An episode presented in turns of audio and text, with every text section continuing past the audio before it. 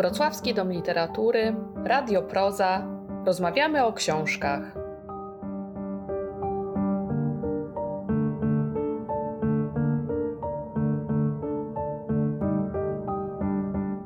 W czwartym odcinku cyklu Rozmawiamy o książkach wracamy do spotkania, które odbyło się w listopadzie 2019 roku. Gościem Irka Grina była wówczas Elżbieta Herezińska, jedna z najpopularniejszych polskich pisarek. Rozmowa odbyła się w klubie Proza, a pretekstem do niej była premiera książki Wojenna Korona, czwartej już części bestsellerowej serii herezińskiej pod tytułem Odrodzone Królestwo. Autorka przybliża także czytelnikom swój warsztat pisarski. W końcu układanie skomplikowanych fabuł powieści historycznych, w których w dodatku fakty muszą być na swoim miejscu, to nie tylko ogrom pracy pisarskiej, ale i długie godziny poświęcone na kwerendę. Jak to się robi? Posłuchajcie.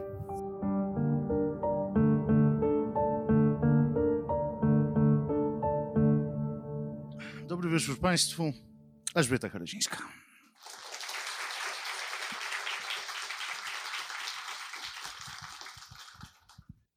Ale włączcie autorcy mikrofon. No naprawdę włączcie. Pokaż. O, to, to, mój błąd, ale macie parasole, że przyszliście w taki deszcz. Bardzo dziękuję. Dobra, to co? Szkoła gatunków, proszę Państwa, jeśli ktoś nie wie jeszcze, to jest taki cykl, mm, którym my zastanawiamy się nad e, fenomenem e, pisania gatunkowego. E, w, w dwóch odsłonach to, to działa, tak jak, tak jak teraz jest spotkanie właściwie autorskie, chociaż poświęcimy dużo czasu gatunkowi, ale na przykładzie twórczości Elżbiety Kolezińskiej. Natomiast, natomiast jutro rano jedziemy do szkoły i tam już troszkę inaczej, już bardziej, bardziej gatunkowo rozmawiamy z, rozmawiamy z młodzieżą. Od zawsze zadawałem sobie pytanie o to, jak to jest, czy, czy przez literaturę gatunkową, przez niektórych uważaną za literaturę klasy B, albo C, albo D, czy da się szybciej nauczyć czytać?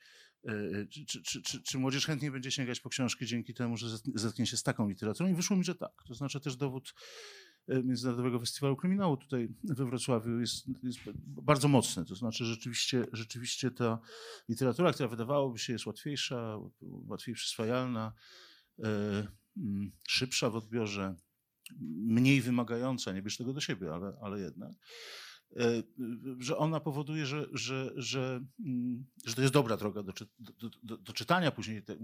Nie, nie chcę hierarchizować, ale może poważniejszego czytania, głębszego czytania, prawda? Wiesz co, przede wszystkim to jest wybór, e, dlatego że e, interesujemy się bardzo różnymi rzeczami.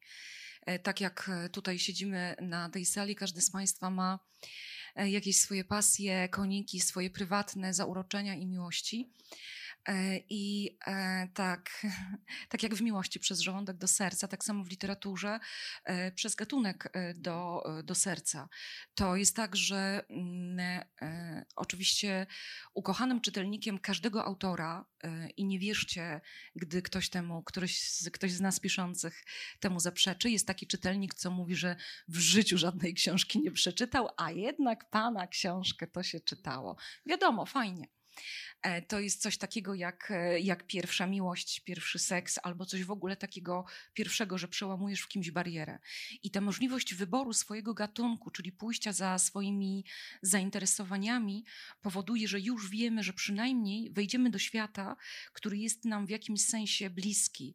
Jeżeli e, jesteś sportowcem, ja tutaj troszkę teraz upraszczam, bo znam też kraje, w których, mam tu na myśli Skandynawię, w których ci sami ludzie, którzy E, codziennie uprawiają sport, codziennie czytają książki, bo to jest po prostu element ich zwykłego funkcjonowania, a nie e, partycypowania w kulturze wyższej, tylko normalnego bycia.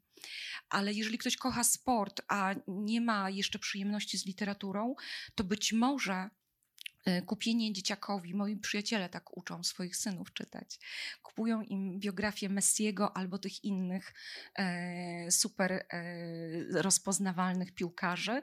Potem kupują reportaże sportowe, potem kupują reportaże podróżnicze, a potem sami nie wiedzą, kiedy syn zaczyna podbierać im książki z półki, bo przekonał się, że ta literatura to jednak nie jest coś dla, nie dla niego tylko że on też odnajduje w tym i siebie, i swój świat, i swoje pasje. Odpowiedziałaś na, na, ten mój, na ten mój wstęp, a ja najpierw chciałem ci zadać dwa pytania trudne. Przepraszam. Bo chcę mieć trudne za sobą. To, to, to, to, zrobię to teraz, dobra? Po pierwsze, mm, jak ci się pisało Koronę Królów? Koronę Królów? No. A, takie żarty to tylko o Greena. No, dobra, to y, od czasu, kiedy weszła na ekrany Korona Królów, oczywiście, y, oczywiście spotykam się z, y, z pytaniem, y, czy pani miała z tym coś wspólnego, albo y, ostatnio było to stwierdzenie, w Warszawie się mówi, że to, że to ty piszesz Korona Królów. Ja mówię, jak się mówi, to się nie czyta, bo każdy mój czytelnik wie o tym, że nie mogłabym przyłożyć ręki, nie dlatego, że to jest niedroga produkcja, bo to jest niedroga produkcja i to wszyscy widzą i nie chodzi o to, że, że jest tu jakaś bariera finansowa, tylko chodzi o to, o sposób um, obrazowania historii, który jest przyjęty przez twórców tego serialu, który jest zupełnie różny od tego, e, czym ja się zajmuję. I jedyne podobieństwo jest w tym, że tam też są, ta, że tam też będzie długo, nie? E, więc, e, więc w tym kontekście. Ale pozwól mi na malutką dygresję, bo ja nie wiem, rozumiem. czy Państwo mają tego świadomość. Jak weszła Korona Królów na ekrany, to oczywiście, to oczywiście e, żartom nie miało, nie było końca i e, pewnie każdy z Państwa przynajmniej raz trafił na te stronki na Facebooku, w, gdzie zrzucali się ludzie i na koronę dla Łokietka i tak dalej, i tak dalej, na kostiumy, na coś tam. Także wszyscy, e, pół Polski doktoryzowało się na temat historyczności lub niehistoryczności pewnych scen w tym serialu, przy czym akurat te, większość tego doktoryzowania się była zupełnie bezsensowna, bo naprawdę dotyczyła rzeczy tak e, nie, nie mających znaczenia dla akcji tego e, przedsięwzięcia, ale pokazywało to jakby bardziej nasz narodowy charakter niż komentowało to, to dziełko. No i wszyscy, wszyscy pokpiwali. No i minęły e, chyba dwa lata, tak? Od premiery, czy, czy rok. W każdym razie minął jakiś czas i proszę mi wierzyć, że kiedy pisząc e, wojenną koronę, poruszałam się w internecie po różnych specjalistycznych stronach historycznych, generalnie nieprzeznaczonych dla być może dla fanek serialu, dość poważnych powiedzmy, to znalazłam tam całą, całe serię artykułów na temat Kazimierza i jego żon, które pojawiły się dosłownie w odpowiedzi na serial Korona Królów. Pojawiły się w przeciągu ostatniego roku. Czyli nie tylko ten e, taki nurt płytki i komercyjny odpowiedział jakby jakimś echem na to wydarzenie, ale także ten nurt zajmujący się zawodowo historią poczuł krew, że to jest jednak ciekawe. Telewizja to nagłośniła, że mieliśmy takiego króla Kazimierza, który, e, który miał skłonność do dam i, e, i sobie nie żałował, i że może warto na ten temat pisać artykuły historyczne, ale no popularyzatorskie. I pozytywem e, i mówię to absolutnie szczerze i w ogóle nie żartuję. Całej tej sytuacji jest to, że, mm, że takie artykuły się zaczęły pojawiać nie tylko na poziomie sensacyjek, bo te sensacyjki historyczne jest to coś, co mnie momentami po prostu przyprawia o, o łzy, o autentyczne łzy rozpaczy, e, bo jest to niemądre, podłe i już od tytułu głupie, to, e, to tu jednak okazało się, że można wzbudzać ciekawość własną przeszłością, chociażby zaglądając królowi do łóżka. Od czegoś trzeba zacząć. Jasne, to teraz drugie pytanie, na które również nie znasz odpowiedzi. Ile wzrostu miał Władysław Łokietka? Jezu, wiesz, że to jest moja pasja, no nie? To, to, najpierw powiedz Państwu, dlaczego nie wiemy, ile wzrostu miał Władysław Łokietek?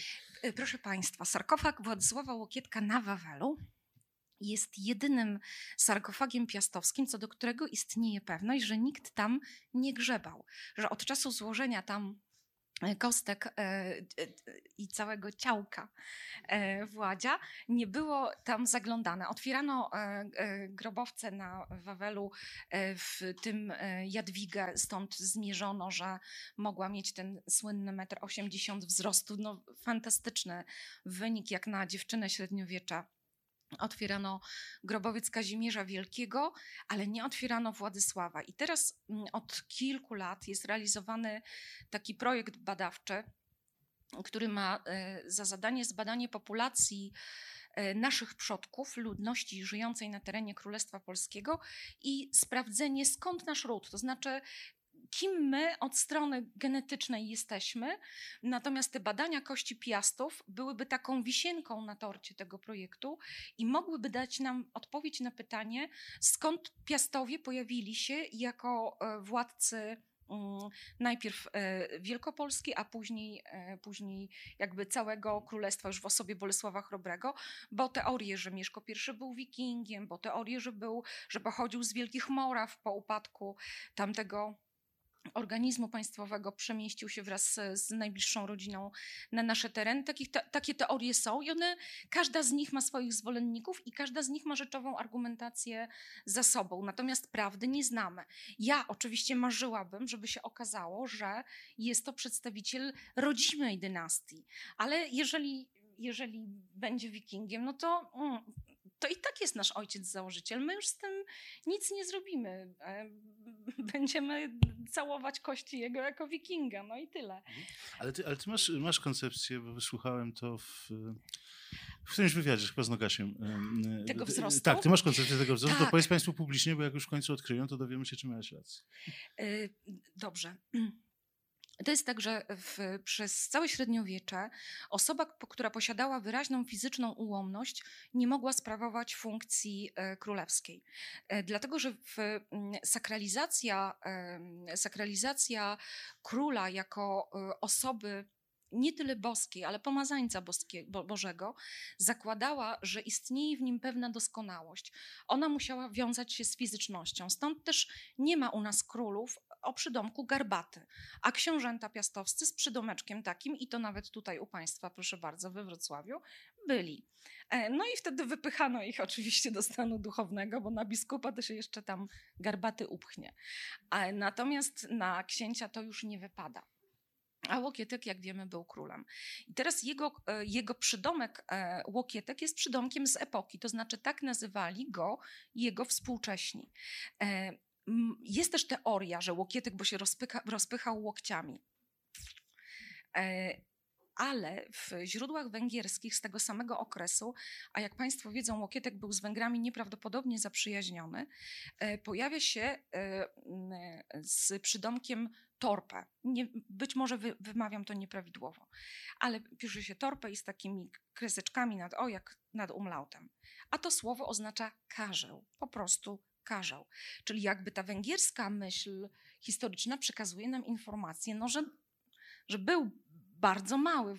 Przydomek karzał wydaje się wręcz obraźliwy.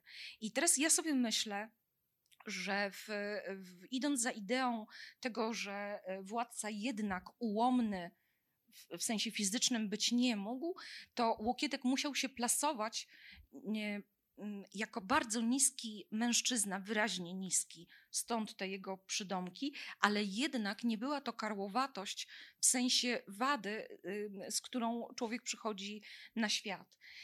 I słuchajcie, miałam taką niesamowitą przygodę e, dwa lata temu w Szwecji, albo trzy. E, byłam na takim festiwalu historycznym i wieczorem krążymy sobie po tym małym szwedzkim miasteczku, jest już ciemno. I nagle w uliczce wyrasta przede mną młody Władysław Łokietek. Ten chłopak był w stroju historycznym, takim zwykłym, prostym do, do e, konnej jazdy. I miał gdzieś tak na oko, patrząc po mojej córce, metr 46 wzrostu. Był barczysty, ale nie, nie przebarczysty. Był po prostu świetnie zbudowanym mężczyzną koło trzydziestki, tylko że miał 146 centymetrów wzrostu nie zrobiłam sobie z nim zdjęcia, bo wiecie, jak mi było głupio, nie? E, natomiast spotykam go od tam. Posłuchaj. Musiałabyś, musiałabyś mu wyjaśnić, dlaczego robisz to z tych. Tak, i to byłoby niezręczne, ale y, spotykam go co roku w tej Szwecji. Nie, nie, powiem, że jeżdżę tylko dla niego, bo mój mąż się obrazi i wodzę za nim wzrokiem jak jakaś psychofanka, e, bo rzeczywiście ja sobie tak właśnie Władysława wyobrażam, wiesz, w tych gabarytach. I e, nie ma w tym, e, nie ma w tym cienia niepoważności, nie ma w tym cienia śmieszności, gdy mogę sobie na niego popatrzeć, właśnie takiego męskiego, fajnego, ale zdecydowanie niższego niż większość mężczyzn. Moi czytelnicy wiedzą, że, y, że mm, zbudowałam portret Władysława na koniu, a właściwie na klaczy, e, to y, jeździec na koniu przestaje mieć e, wzrost, e, jakby jego wzrost przestaje być aż taki ważny. Oczywiście ty na koniu też byś wyglądał, e, wiesz, majestatycznie jak cesarz jakiś, ale... ale... Spadłem kiedyś z konia i połamałem żebra i koń się nazywał Hektor, bo ja z byle czego nie spadam. No widzisz. Ale ten, ten związek e, z koniem Łokietka był też takim, wiesz, moim wybiegiem, żeby on, e, żeby stworzyć mu tę sytuację jako wojownikowi i, i mężczyźnie, w której on czułby się komfortowo, w której nie czułby się e, kimś pośredniejszym. Ty, się, ty, się w, ogóle, ty w ogóle nie masz dystansu do tych swoich bohaterów. To jest nie, nie, nie, niesamowite. No, wiecie Państwo, kiedy, kiedy, no, no, kiedy pisarka mówi o tym, że pisarka mówi o tym, że mm, dodaje, czy w jakimś sensie symbolicznym tworzy figurę, prawda, na koniu, aby e, ten wzrost przestał mieć takie podstawowe znaczenie, no to, to się miłość nazywa, masz świadomość.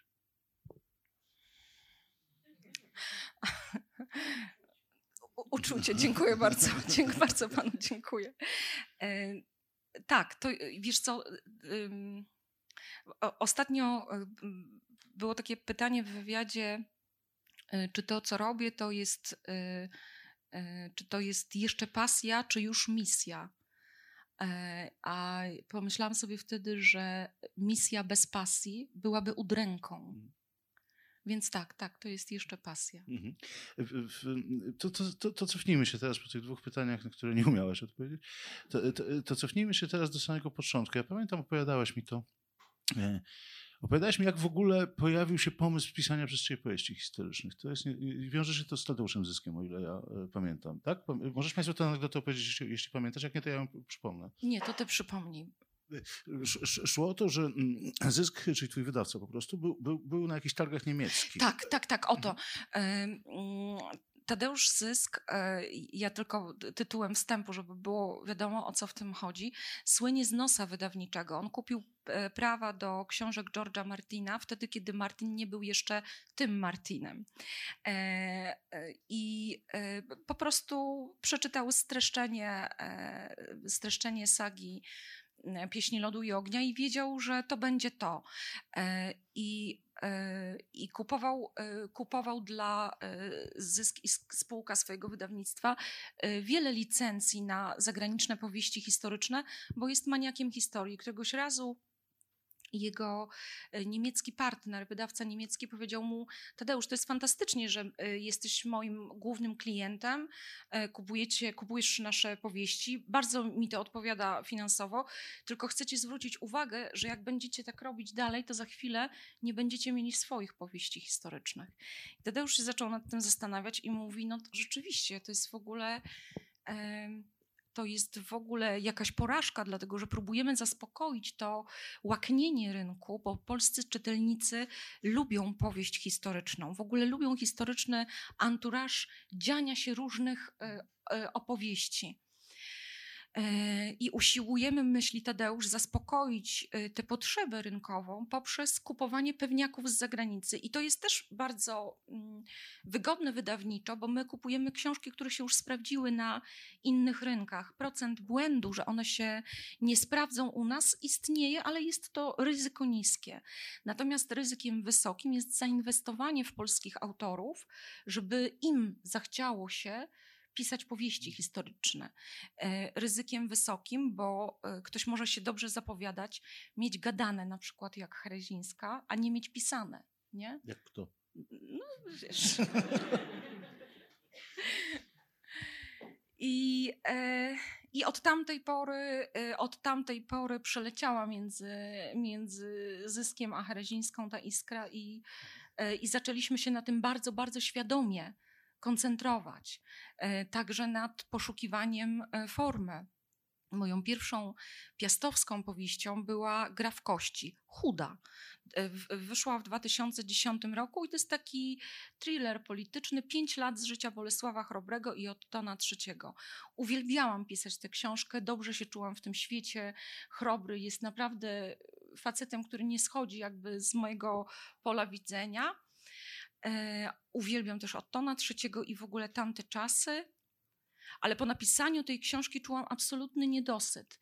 Ona była dobra w swoim gatunku, ale brakowało mi w niej oddechu bo ona była zbyt historyczna. To znaczy, tam była tylko, y, wiesz, ta akcja polityczna. Y, tło świata, po którym poruszają się moi bohaterowie, było ledwie naszkicowane. A poza tym. No, no na przykład nie napisałeś, że byli gejami, prawda? Y, nie napisałam wprost, nawet powiem, tam jest taka scena miłosna pomiędzy Ottonem III, a właściwie jego zwłokami. Y, a, y, sucha, wiecie Państwo, sucha historyczna książka. a papieżem Sylwestrem II, e, który obmywa zwłoki Ottona, oddając mu w ten sposób jakieś takie, e, takie ostatnie miłosne uczucie. E, ponieważ byłam głęboko przekonana, że tych dwoje ludzi musiała łączyć więź e, bardzo głęboka i nie tylko, e, nie tylko intelektualna. To zresztą nie jest mój wymysł, to są po prostu też sugestie kronikarskie co do, co do mm, pewnych upodobań młodego cesarza. Wtedy nikt tego nie mógł napisać wprost, bo to był grzech sodomii i za to po prostu śmierć i koniec ale ponieważ konsultantem naukowym tej książki był profesor Przemysław Urbańczyk, jak on przeczytał tę scenę, to mówi: Elka, ja się chyba nogą przeżegnam. Mówi, takie rzeczy to nie uchodzi. Mówi, i mówi, wiesz, wiesz, że ja nie jestem jakiś tam, e, e, nie mam z tym problemu, tylko to po prostu w powieści nie może być takich scen i takich sugestii. To jest, mówi, tak nie wolno. Skarcił mnie. A, I to był jeszcze taki etap, wiesz, kiedy ja tak mocno współpracowałam z historykiem, że rzeczywiście ja mu dawałam każdy rozdział do przeczytania. Bo, bo po pierwsze, ta książka powstawała bardzo szybko. Ja ją napisałam w cztery tygodnie razem z konsultacjami, więc y, czasu mieliśmy strasznie mało.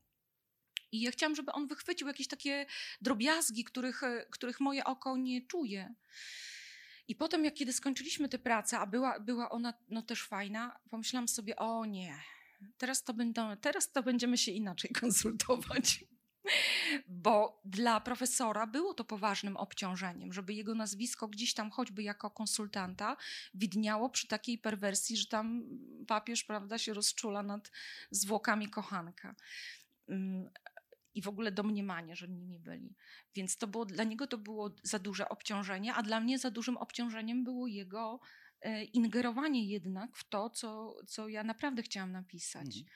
I od tamtej pory e, uznałam, że trudno będzie ciężej, trudniej i e, ryzyko błędu będzie większe, ale będę konsultowała z historykami poszczególne rzeczy, których nie wiem, nie jestem pewna, których się obawiam, ale nie, nie tak głęboko, żeby, żeby ktoś mógł poczuć się osobiście odpowiedzialnym za, mm, za samą akcję. Mhm.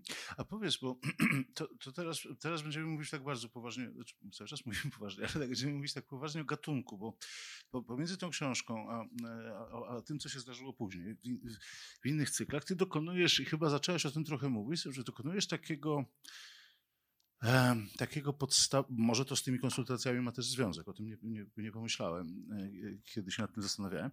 E, dokonujesz takiej wolty gatunkowej, która jest niezwykle istotna, to znaczy gdybyśmy mieli sobie dzisiaj zadać pytanie, jaka byłaby ta, ta, ta najbardziej dystynktywna cecha e, pisania gatunkowego, bez względu na to, czy to jest powieść historyczna, czy kryminał, czy reportaż, wszystko jedno, to, to, ja, to ja bym powiedział tak, że to jest świadomość czytelnika, którego się wpisuje w tekst. Prawda? Że to jest i, I, ja odnoszę takie wrażenie, że właśnie pomiędzy tą książką a następnymi ty dokonałaś tej, tej, tej bardzo poważnej mm, Ewo, ale i Rewo y, Lucji. I to właśnie, wiesz, to właśnie od, od, tego, od tego zaczęłam, nie? Że, że czułam niedosyt po tej grzewkości, że ten świat jest taki zbyt y, ubogi.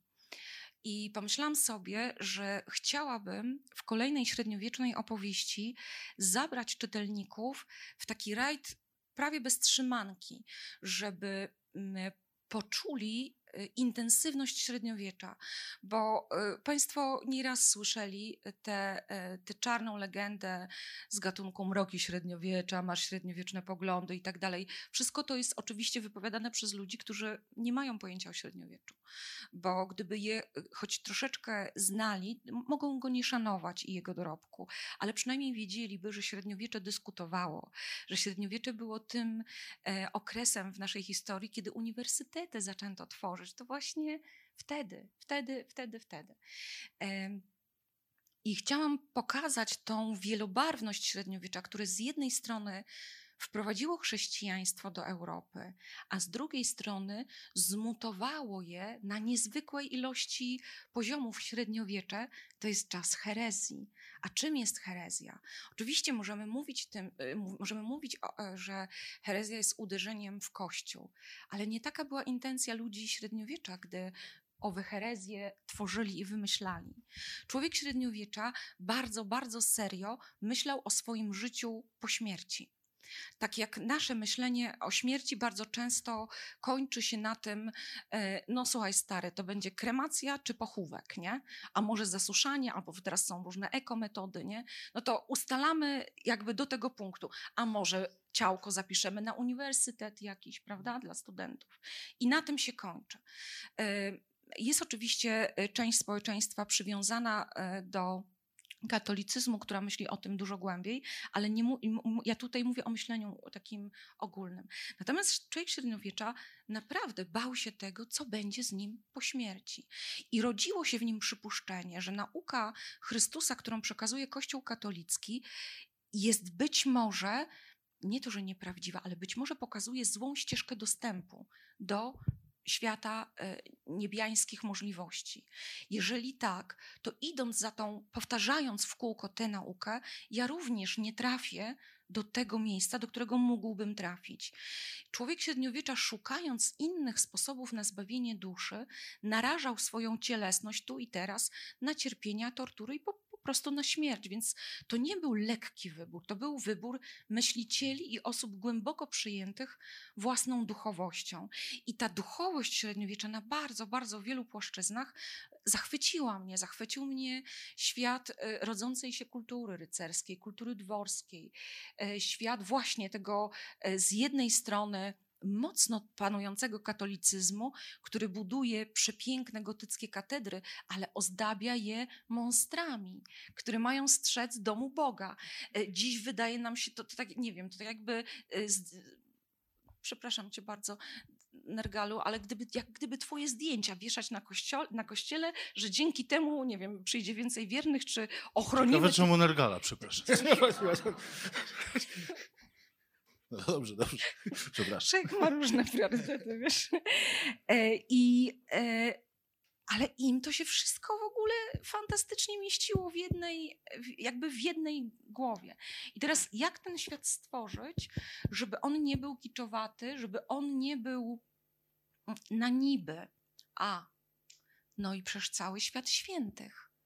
E, średniowiecze to epoka, gdzie mamy największą ilość świętych naszych księżniczek, e, księżnych. Chłopaków nie kanonizowano. Nie wiem dlaczego. Dopiero Kazimierz Jagiellończyk, ale to już będzie inna epoka. Natomiast, Kaziu był w porządku.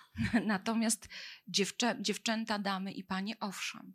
I teraz to są moje bohaterki. Święta Kinga, święta Jolenta, e, błogosławiona, przepraszam, Jolenta, święta Jadwiga. E, jak je wprowadzić na kartę powieści, żeby, one nie, żeby ich nie ośmieszyć? I e, szukałam, wiesz, szukałam tych sposobów, szukałam tego języka i wtedy pomyślałam o fantazy. I o tym, że y, literatura fantazy, która przez poważnych y, twórców literackich jest bardzo często traktowana takim prychnięciem i spychana gdzieś na margines y, mm, wartości literackich, i że ono, że ona i jej nawet wiesz, ciśnie mi się na usta słowo wyznawcy, a nie czytelnicy, że jej wyznawcy dają swojej literaturze tę temperaturę, której ja poszukuję. W tamtych czasach, jeszcze przed zaczęciem właśnie pisania Odrodzonego Królestwa, byłam gościem mm, takiego wielkiego konwentu fantazy poznańskiego Pyrkonu. I to, był, to było jedyne spotkanie w moim życiu autorskie, gdzie miałam, słuchajcie, moi drodzy, tyle miejsca na to, żeby stać i mówić, co ten kwadracik y, na waszej podłodze, bo tu siedzieli, tam siedzieli i za mną też siedzieli. Nie można się było za bardzo ruszyć, było ich tak dużo. Wisieli w oknach, y, po prostu sala pękała w szwach. Ale to było moje pierwsze spotkanie z, mm, takimi odbiorcami. Oni przyszli z racji na ten cykl y, książek o wikingach moich. E, To było takie moje pierwsze spotkanie i było dla mnie absolutnym szokiem, kiedy oni bez, ale w ogóle bez żadnego zająknięcia weszli w taki dyskurs, mm, jakby te książki działy się tu i teraz. I mówią do mnie, nie podoba mi się to, co pani zrobiła ze szczurą. Całkowicie. Nie akceptuję tego rozwiązania. I po kolei omawiali w ten sposób przyróżne z wątków tamtej opowieści. Nie mając żadnego, wow, ale to jest fajne, co pani wymyśliła. Nie. To mi się podoba, to mi się nie podoba. To jest ok, to nie jest ok. Przy czym za tą ich oceną, wiesz, szedł y, bardzo rzeczowy wywód. I to spotkanie i też popatrzenie, jak oni odbierają ten swój, świat swojej literatury, dało mi do myślenia. I pomyślałam sobie, że jeżeli w książce historycznej, typowo historycznej, najeżonej y, tysiącem szczegółów, jeżeli udałoby mi się odtworzyć tę temperaturę, nie zapisać ją, tylko tak ją napisać, żeby Państwo ją czytali, że to byłaby sytuacja idealna. Oczywiście miałam świadomość tego, że będzie grono czytelników, których stracę. Bo dla wielu czytelników, niekoniecznie starszych, ale ci najczęściej e, m, tak jawnie demonstrowali swoje odejście ode mnie, rozwód. em, Dla wielu z nich to, był, e, to było niewybaczalne pomieszanie gatunków. Ja tłumaczyłam im spokojnie, przeczytajcie to e, bez emocji i zobaczycie, że żadna z herbowych bestii, tudzież żadna z istot, które mają odrobinę nadprzyrodzone możliwości, a pojawiają się w tej książce, że żadna z nich nie, nie rozwiązuje za księcia czy króla jego problemu. Nigdy.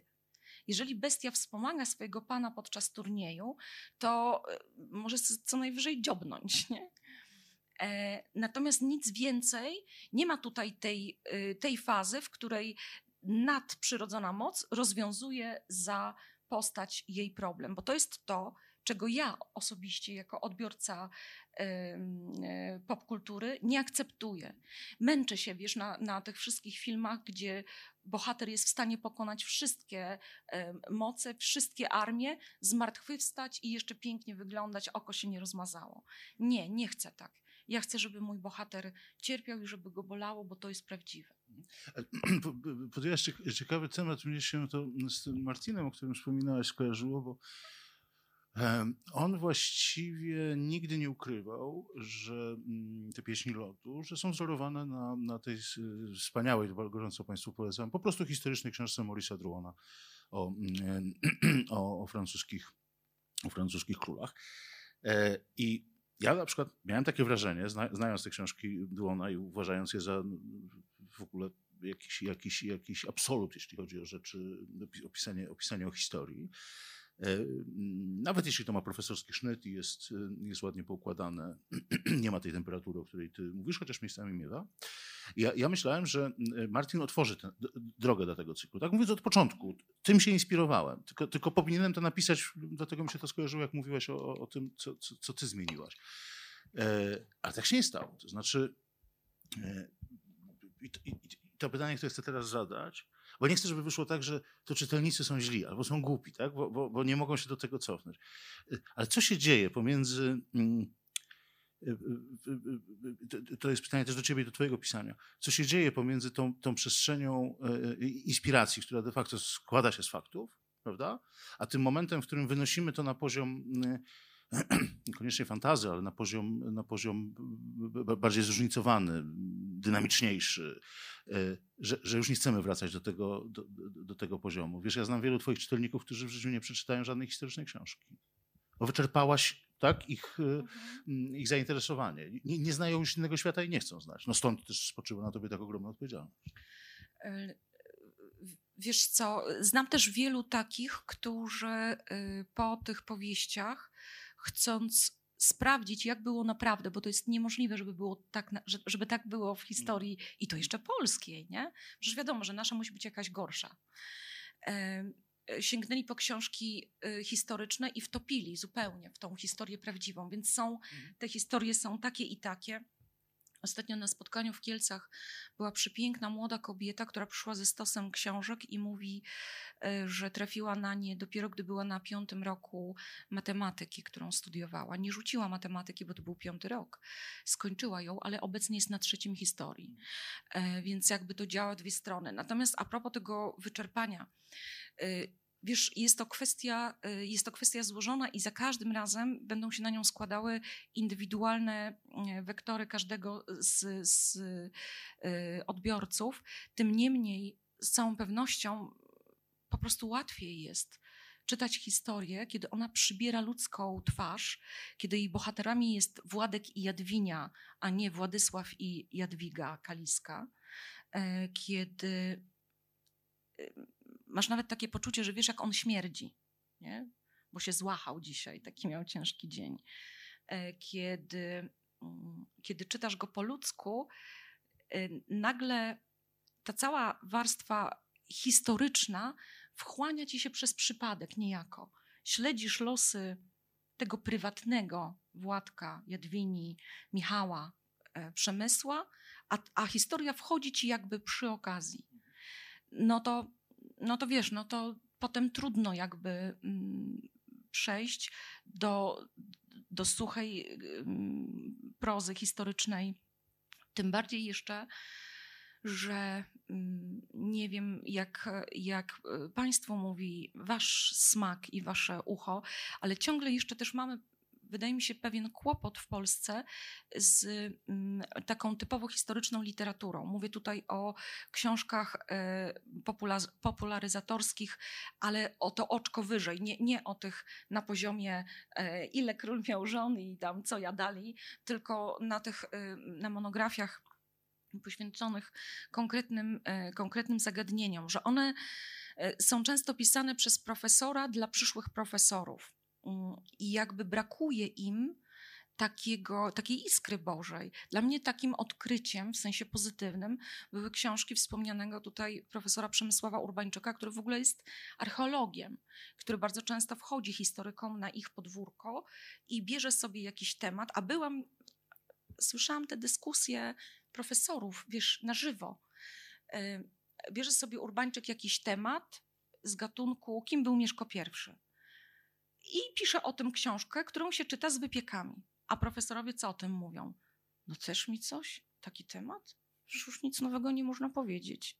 Co? Co on będzie robił? Co, co to w ogóle ma być?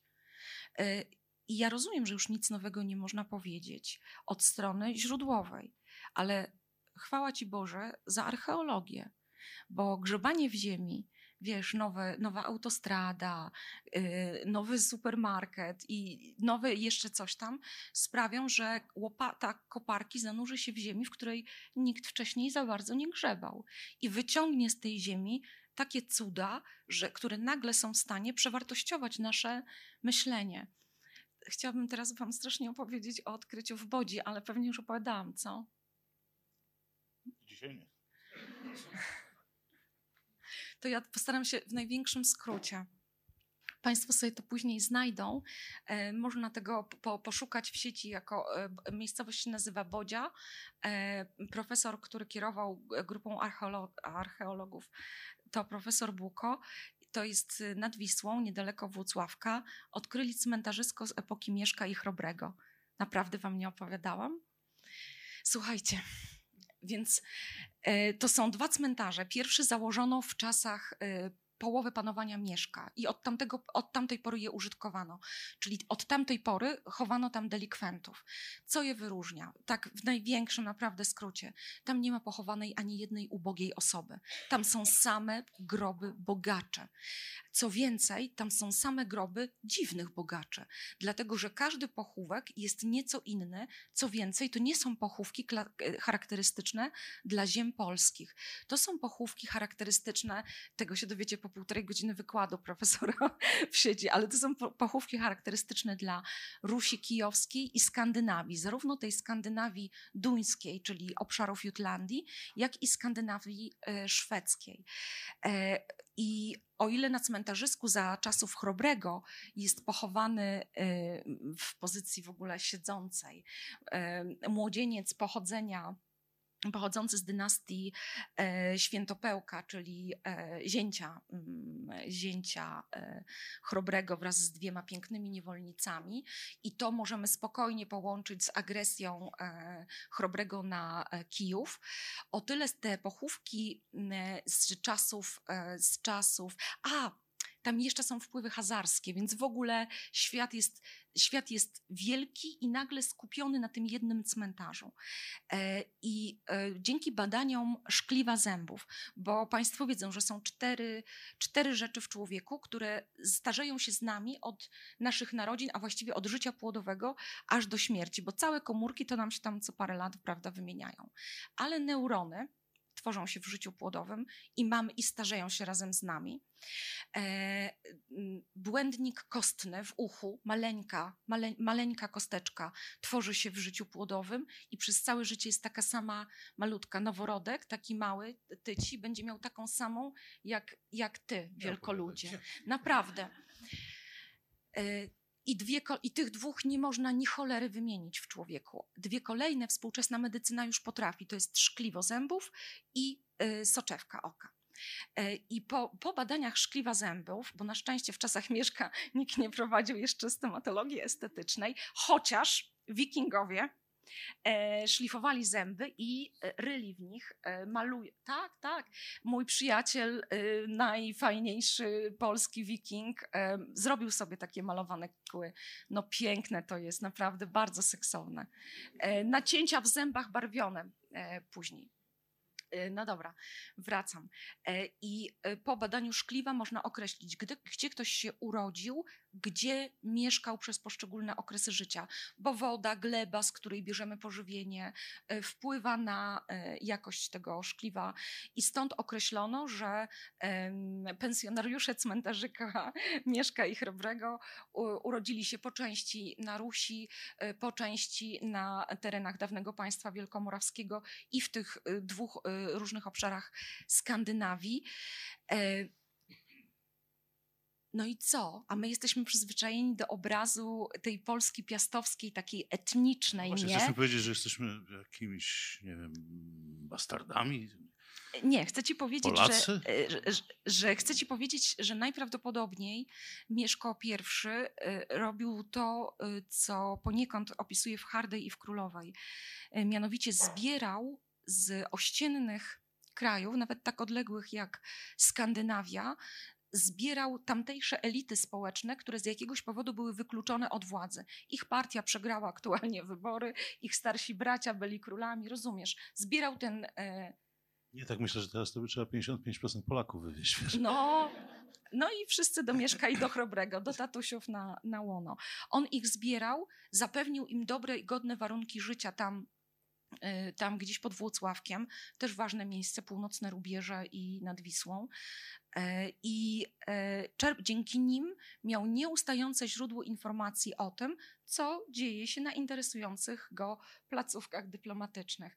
W kontekście tego cmentarzyska, ten e, w przeszłości tak często kwalifikowany jako dziwny mariaż Świętosławy Mieszkówny z skandynawskim, ze szwedzkim królem Erikiem, zaczyna być bardzo normalny. Tatko ściągnął stamtąd już wcześniej języka, przepytał, wszystko wszystko wiedział i córcia pojechała na gotowe.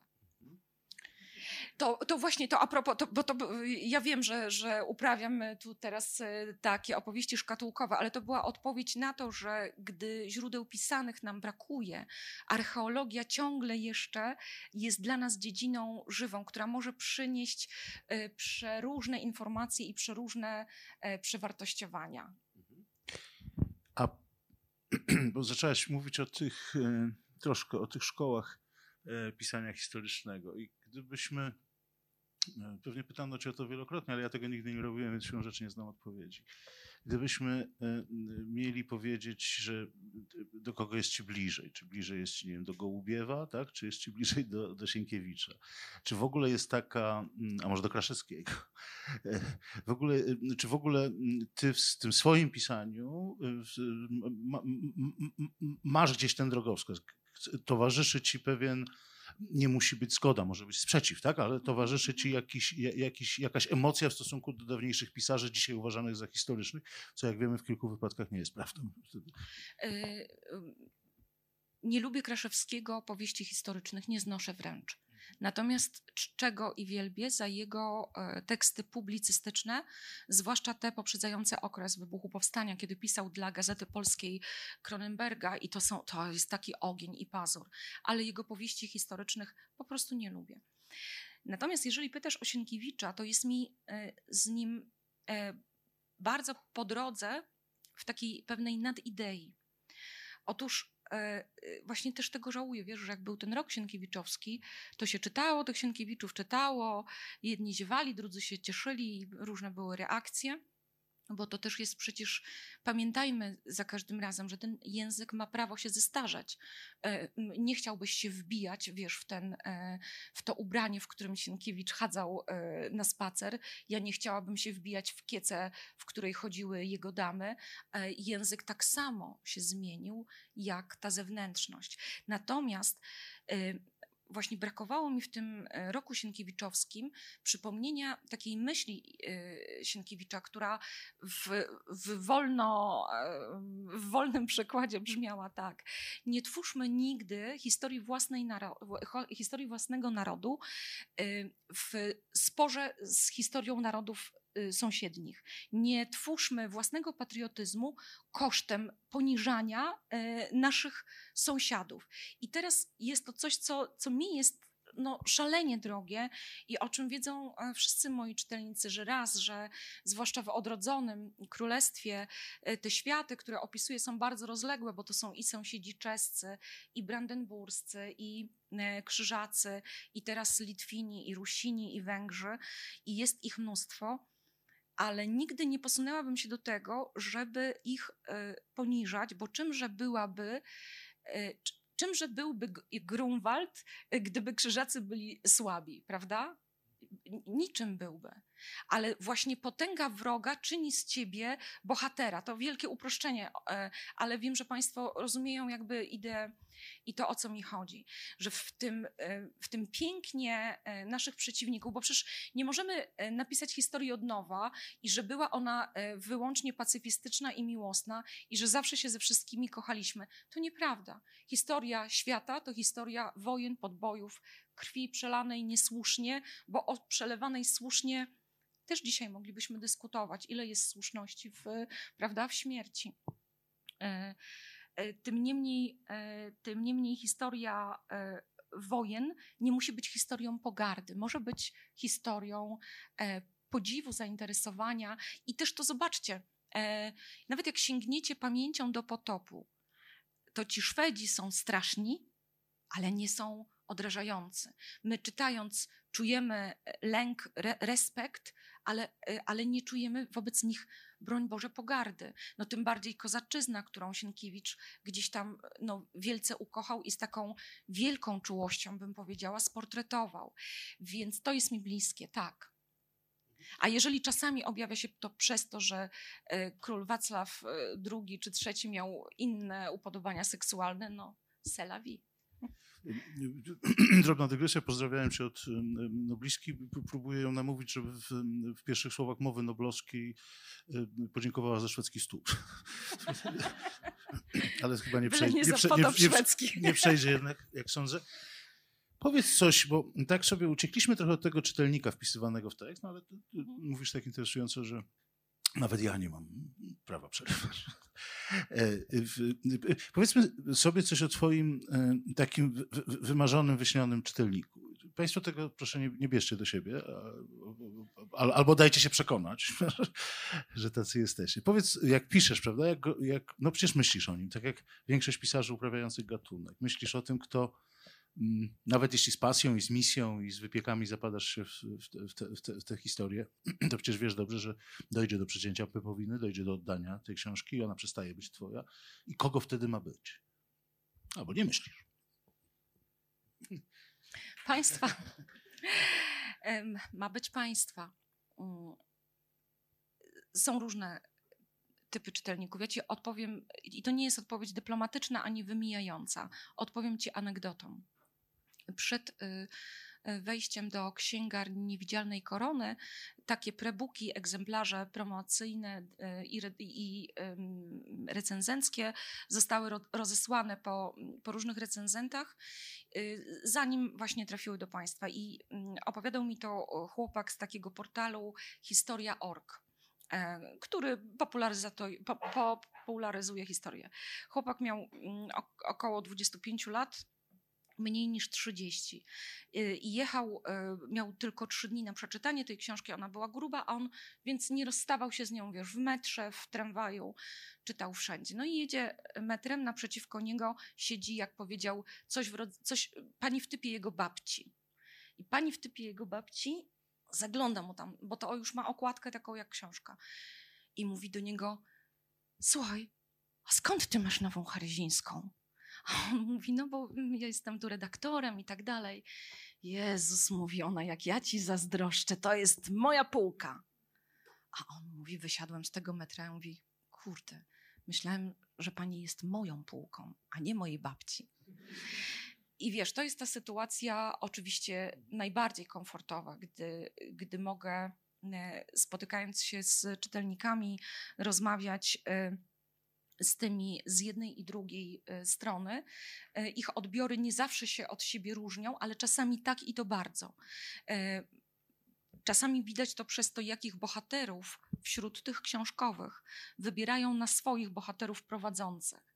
Bo mam taką teorię, że tak jak właśnie w tych bogato narracyjnych książkach, jakimi jest Odrodzone Królestwo, że wielu czytelników ma swoich bohaterów prowadzących, y, którzy ich przez tę historię przeprowadzają. Y, dla jednych to będzie zawsze Władek, y, a dla innych będzie to Greenhagen, czy Guntersberg, czy, czy któryś inny z pakietu Tajnych Zabójców. Dla innych będzie to Rikissa ze świata kobiet lub Zielone Kobiety z Eko Podziemia. E, ten świat jest tak bogaty, zarówno ten przeszły, który opisuje, jak i ten, w którym my dzisiaj żyjemy. On jest naprawdę bardzo, bardzo bogaty i chciałam idealistycznie stworzyć powieściowo świat, w którym jest miejsce dla wszystkich i nie ma e, obszarów e, wy, wykluczonych.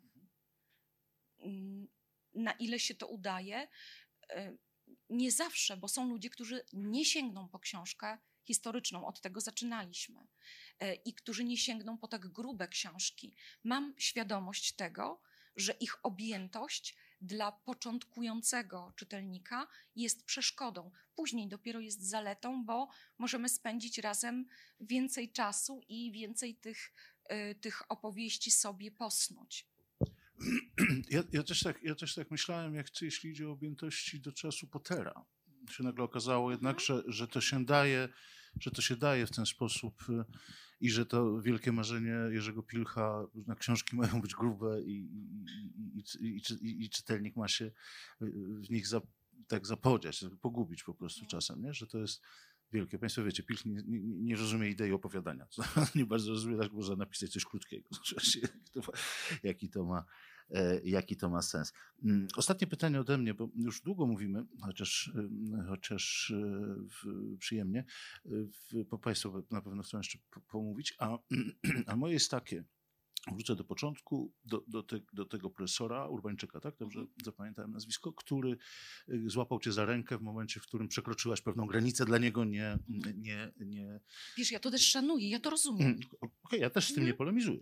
Tak? Znaczy, dla mnie jest to zamach na wolność artystyczną. Ty, ty, ty, Mhm. ty wybrnęłaś z tego ładnie, mówiąc, że nie chcesz jego zmuszać do podpisywania się pod czymś takim, ale ma prawo tak zrobić, ma prawo z tobą rozmawiać, wybrałeś go na konsultanta, wszystko się zgadza. I wiele mu zawdzięczam. No tak, nikt nie ocenia, nikt nie ocenia tego gór. Ale czy ty sama, to, to mnie interesuje, czy ty sama łapiesz się czasem za rękę? Jedną albo drugą, wiem, piszesz na komputerze, prawda? Tak. No, no to nie wiem, jak się łapie. Muszę, wiesz co, y, mm, mam tendencję do przekraczania granic dobrego smaku. No ty? No, nie, czy, Op- opowiadaj. nie czytałeś tego, co czytała moja pierwsza redaktorka. Y, I tak, i tak, łapię się za rękę i też, y, i też słucham. Na początku Hardej, jeszcze gdy opowieść się toczy w czasach mieszkowych, jest taka scena, gdy po uczcie mm, z okazji chrztu y, Mieszko i Dobrawa wychodzą na, y, na most i gapią się na rzekę. I pod koniec tej sceny ona się, y, ona się do niego przytula. To jakby kładzie mu głowę na ramieniu. I Maciej Strzembosz, producent filmowy, mówi, że odbył kiedyś taką rozmowę z którymś ze swoich kolegów. nawet wiem z którym, ale już nie będę tego mówiła. I tamten mówi do niego, słuchaj, przecież to jest kiczowate. Ona mu kładzie głowę na piersi. Jak ona mogła taką kiczowatą scenę napisać? A Maciej mówi, ale zobacz, jak to zobaczysz w filmie, to nie będziesz czuł, że to jest kiczowate. No tak, ale to jest napisane. I wiesz co, ja sobie wziąłam to mocno do serca, bo ja nie, nie zwracałam wcześniej na to uwagi, nie? Że granica, ponieważ jestem wzrokowcem, więc staram się pisać obrazami, e, staram się pisać zapachami, żeby właśnie tak Państwa bardziej w ten świat pociągnąć, ale być może są czytelnicy, dla których e, zbyt dosłowne dopisanie tego obrazu e, jest przesadą. I wtedy staram się, wiesz, cofnąć lub zatrzymać. To, to była dla mnie cenna uwaga. Potrafię to zrozumieć, aczkolwiek, aczkolwiek y, nie, nie definiowałbym kiczu y, jednak przez, przez opisanie sytuacji zwykłej, tak? bo wtedy musielibyśmy się łapać na rękę bez przerw. E, tak, tak, musielibyśmy, i, e, ale myślę sobie, że mm, póki jeszcze e, oko dobre i słuch czuły, to, to mm, postaram się za tą rękę e, łapać. Natomiast e, jeszcze tylko sekundy, skoro o tym powiedziałeś, e, opis, powiedziałeś opisa, przy opisie sytuacji codziennych. U mnie jest ten problem, że ja bardzo często muszę dotykać sytuacji niecodziennych. Sytuacją niecodzienną jest koronacja króla, śmierć króla lub śmierć ważnego bohatera. Uwielbiam pisać sceny śmierci. Po prostu kocham umierać. Z koronacjami jest dużo trudniej. I Twoje początkowe pytanie, wiesz, o ten moment, kiedy y, przełamuje się to tabu y, tekstu historycznego i łapie się za, y, za, mm, Za to. za to fantazy, to była sytuacja związana z tym, że miałam świadomość, że na końcu powieści Korona Śniegu i Krwi będzie koronacja Przemysła II. I ja zanim zaczęłam pisać, to kombinowałam, bo jeden z moich profesorów, którego też bardzo cenię, powiedział mi, ale co ty opowiadasz? Y, Po 200 latach ludzie już zapomnieli, co to jest koronacja. To nie, to nie no, dla, dla zwykłych ludzi co to było? Ja sobie myślę, e, łżesz. Tak nie mogło być. A nawet jeśli zapomnieli, to mus, mu- muszę wytworzyć ten nastrój sakrum, które jednak, y, żeby ono nie było pompatyczne. A jeżeli spróbujesz opisać te uczucia, które towarzyszą czemuś takiego, no to tak jakbyś próbował, nie wiem, no, opisać trybunę honorową podczas przymarszu wojsk czy grania hymnu. Albo sucho i zwięźle, albo, albo jak. I w tym momencie fantazy, które zostało zaszczepione powieści od początku, dodało skrzydeł tym momentom. Bo już nie było obce, bo to już był koniec książki i wszyscy już przyzwyczaili się, że te orły e, rzeczywiście są żywe lwy i inne bestie herbowe i ono mogło być tym wytrychem do przejścia emocji o jedną fazę wyżej, prawda? Pewnie. A tak się zastanawiam, bo już oddaję Państwu głos, tak się zastanawiam, bo różnie, różnie się Ciebie ocenia ze względu na afiliacje polityczne. Się jedni Cię nienawidzą, inni Cię kochają, albo odwrotnie.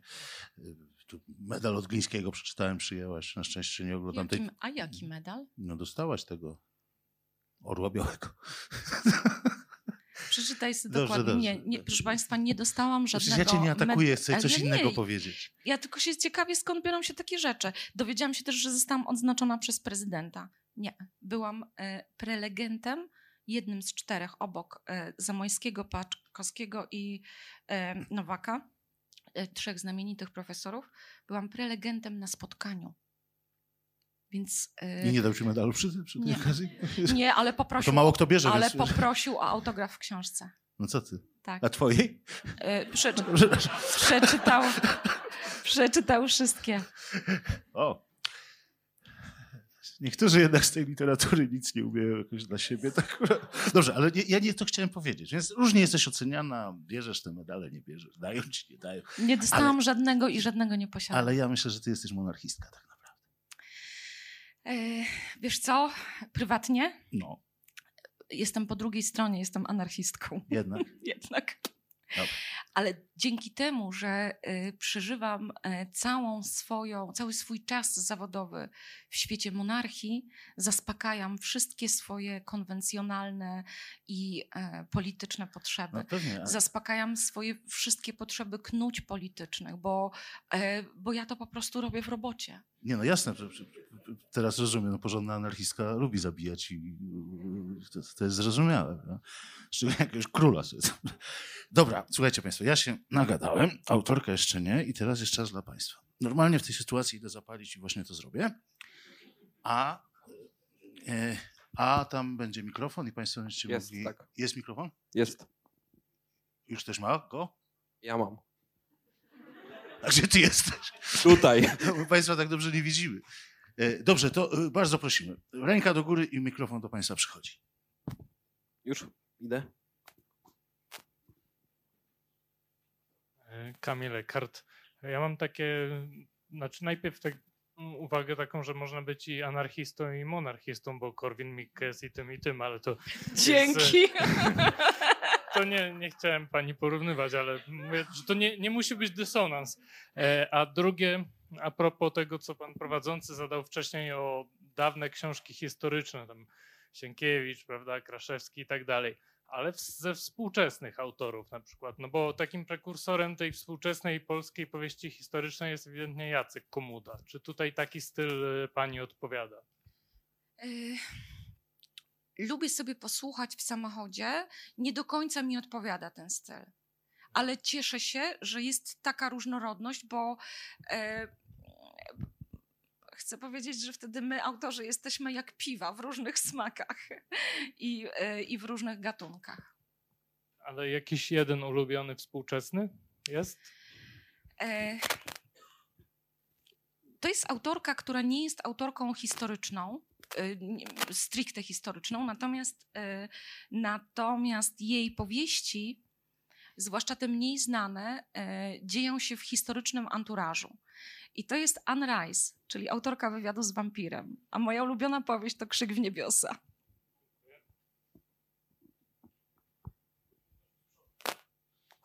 Już?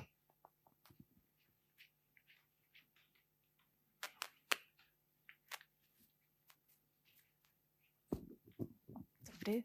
Ja razem z pozdrowieniami z Piły. Dziękuję bardzo. Czy jakaś opowieść z kobiecą postacią znowu taką główną? Jakoś tak niedługo? Y, Nie du- Już? Y, Dwa lata temu obiecywałam, że będzie niedługo powieść o Elżbiecie, mm, córce Władysława Łokietka. E, Zamiast tego e, powstały, powstał kolejny tom o Władysławie i będzie jeszcze jeden, bo mm, wojenna i jeszcze jeden tom, który, który w końcu tego Władka sprowadzi do grobu. Natomiast o Elżbiecie tak, o Elżbiecie myślę bardzo poważnie, bo jest to rzeczywiście bohaterka na skalę taką europejską i gdyby, mm, gdyby, gdyby udało mi się napisać powieść w takim dwugłosie Elżbiety i brata Kazimierza, to byłby to, e, to byłoby to takie fajne domknięcie. Harda, była, Harda Królowa była opowieścią e, Świętosławy i Bolesława, czyli start dynastii piastowskiej, a Elżbieta i Kazimierz zamykają dynastię Piastów, czyli i na początku, i na końcu naszej pierwszej królewskiej dynastii stało rodzeństwo. E, oczywiście kusi mnie teraz, żeby dodać, że w, w którym kobieta była postacią wybitniejszą. E, a w każdym razie e, formatu bardziej, e, bardziej europejskiego, ale na usprawiedliwienie Kazimierza i Bolesława powiem tylko tyle, że to naturalny bieg rzeczy, ponieważ to, o czym zawsze mówię, że kobieta jest jednak kobieta dynastyczna jest jednak dziełem na eksport, prawda? Czyli jakby jako żona ościennego królestwa będzie władała gdzie indziej, nie, nie włada w, w kraju rodzimym. To zresztą kwestia dziedziczenia przez kobiety korony to jest też coś, co mnie zajmuje i czym teraz w tej, tej finałowej książce o Władku będę się e, również zajmowała. Której postaci historycznej pani nie lubi i dlaczego? Z tego okresu. Hmm.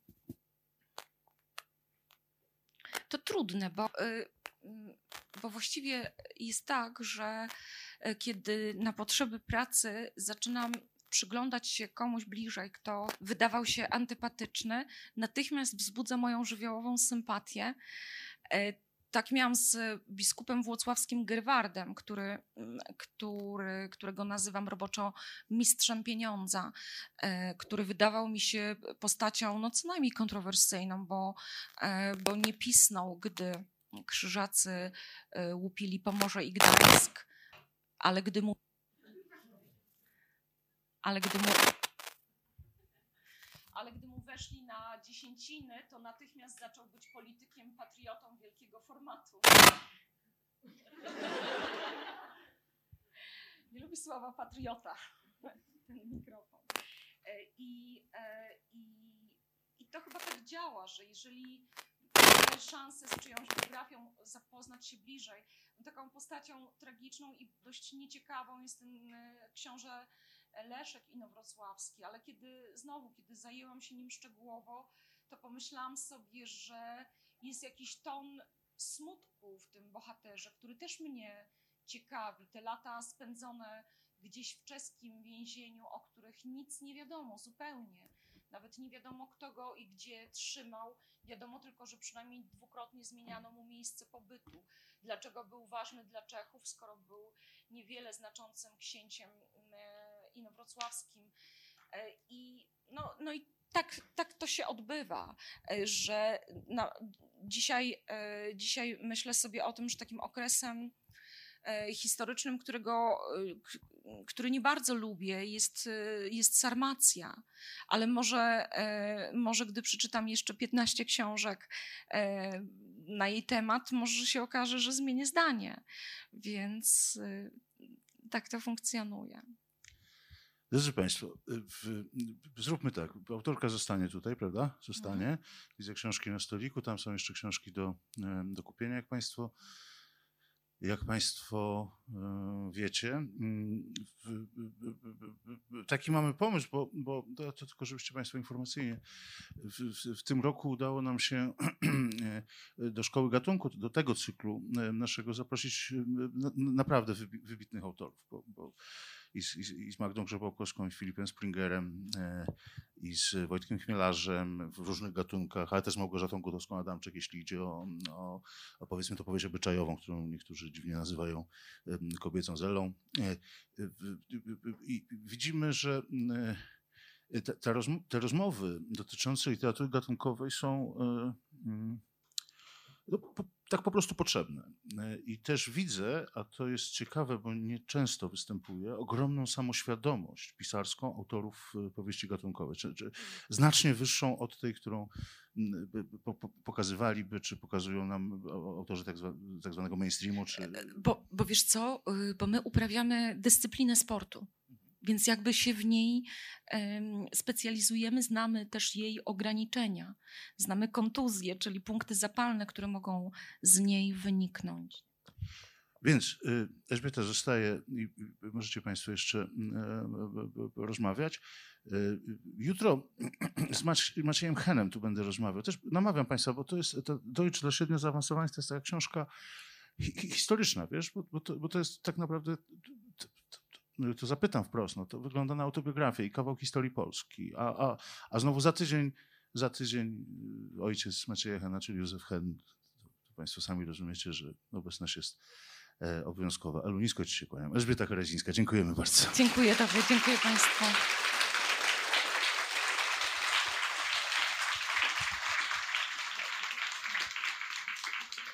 Jeżeli chcą Państwo.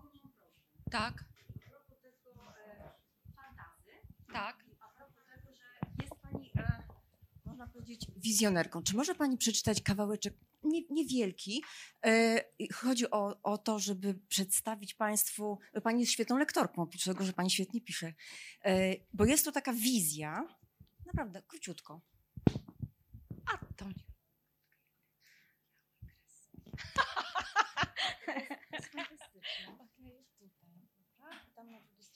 Ale to mnie pani zaskoczyła.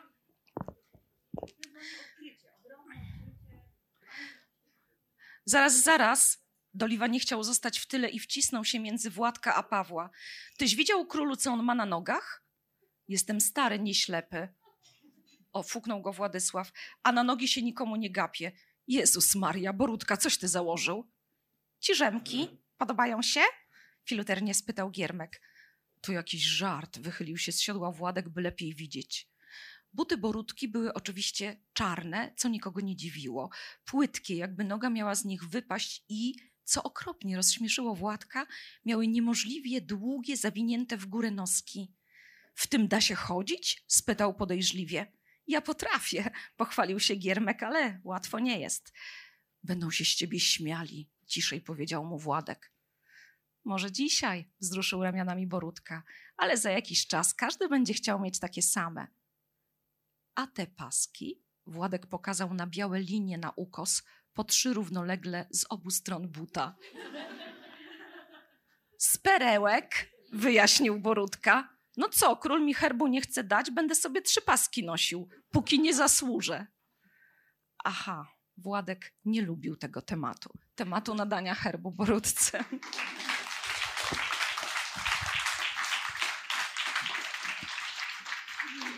Proszę bardzo. Dla, e, no niestety nie mam przy sobie tego, tego gadżetu, ale e, na potrzeby, e, na potrzeby starszej Polski, która jest jednak matką, rodzicielką cyklu powieściowego, powstały pudełka zapałek z Władysławem i cytatami z Borutki. Zapraszam Państwa z książkami.